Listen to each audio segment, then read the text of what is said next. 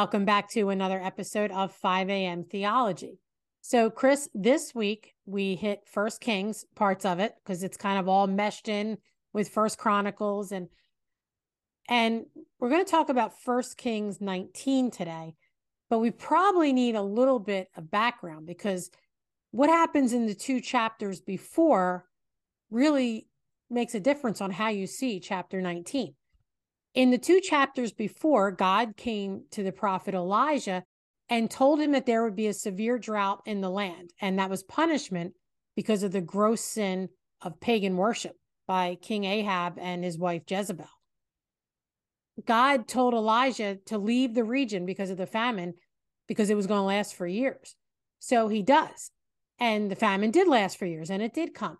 And Elijah went to where God told him and he got taken care of. And then he, God told him to go somewhere else and he went there and God took care of him. So God took care of him the whole time through the famine. Right. And then there's the familiar story of First Kings 18, where three years into that famine, God tells Elijah to go confront Ahab about the pagan worship. And Elijah tells Ahab to assemble 450 prophets of Baal. I love this story, by the way. Tells him to assemble the 450 prophets of Baal, and he's going to challenge them to see whose God can light their sacrifice on fire. Now, this is kind of a funny story. When Baal doesn't respond to the 450 prophets who are crying out and wailing very loudly, Elijah mocks them, saying, maybe your God's relieving himself, or maybe he's on a trip, or maybe he's sleeping.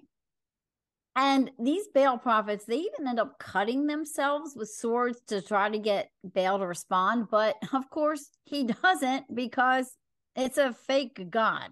Yeah. And most of us know how that story ends. Elijah, when it's his turn, he tells him to drench the wood with jars of water three times there's so much water that it's running out of the trenches. And Elijah prays to God and he just asks God to let those watching know that he's the only God of Israel. And fire comes down from the sky and lights the soaking wet wood and burns up the sacrifice, which was a bull. God then tells Elijah to put all 450 of those prophets to death. And he does. And then God tells Elijah rain is coming that very day. And again, that's another familiar story. They're watching and watching and watching, and you know, the little cloud comes out, and all of a sudden it starts pouring down. And Elijah is completely confident that God was going to do that. He watched and watched for it. And of course, God does do it. Yes, he does. So after all of this, God showing just how sovereign and powerful that he is over and over and over again, we get to 1 Kings 19. Ahab tells his wife Jezebel what Elijah did, and she's seething. She's really hot. She sends a message to Elijah telling him that she's going to kill him. And this is Elijah's response in 1 King 19 3.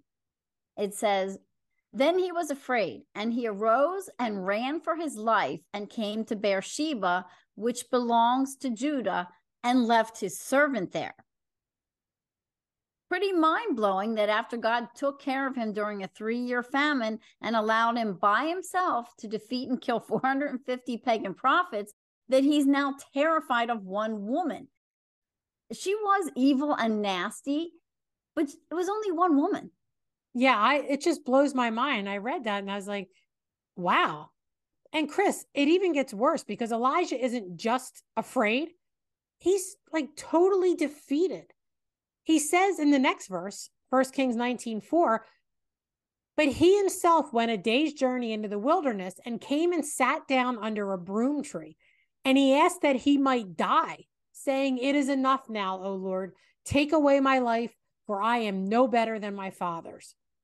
So Elijah's like suicidal here. He just wants God to do the killing instead of him killing himself. And you read that and you ask yourself, how does he go from the high of calling down fire from heaven and consuming the bull laying on the soaking wet wood and orchestrating the killing of 450 wicked prophets to tapping out and wanting to roll over and die because one woman has told him she's going to kill him. I know. It seems crazy, but it's what we do. Haven't we all seen God show up big time at some point in our life only to roll over and play dead when the next crisis hits?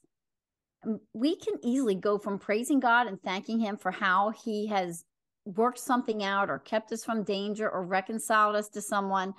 And then we act like as soon as the next bad thing comes along, we forget everything that just happened, everything that God's done for us, and we just let our circumstances dictate what our feelings should be. Yeah, you're right, Chris. We do all do that. And that's probably why this story's in here, because we can all relate to it. And I think that's the reason why the Bible says don't rely on your emotions and feelings because they're unreliable. And like you said, they easily change depending on our circumstances at that moment. And of course, what scripture does tell us is focus on the character of God and the truths that we know about him. Like the truth we see over and over in Deuteronomy, Joshua, Hebrews, and other places that we should be strong and courageous because God will never leave us nor forsake us. Yeah, and this is exactly what God tells Elijah. You would think that God would be angry that after Elijah had seen him do all that stuff, that he was not trusting God to handle his situation with Jezebel. But God is gentle and kind. That first Kings passage finishes with this verse and he lay down and slept under a broom tree. And behold, an angel touched him and said to him, Arise and eat.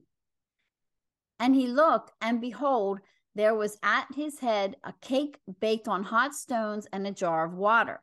And he ate and drank and lay down again. And the angel of the Lord came again a second time and touched him and said, Arise and eat, for the journey is too great for you. And he arose and ate and drank and went in the strength of that food 40 days and 40 nights to Horeb, the mount of God. You can see that God knew Elijah was feeling overwhelmed and scared. And I, I think you're right, Chris. He's gentle, he's kind, and he's the same way with us. He knows when we're feeling overwhelmed and scared, like Elijah was. We might not have a nasty queen trying to kill us, but we certainly have enough disasters and crises in our life that can overwhelm us. And even though he's told us and he told Elijah over and over, be strong and courageous because he will not leave us or forsake us. He doesn't beat us over the head with it when we're down. Instead, as we see here, God gently nudges us and gives us the nourishment we need to get through the next leg of our journey.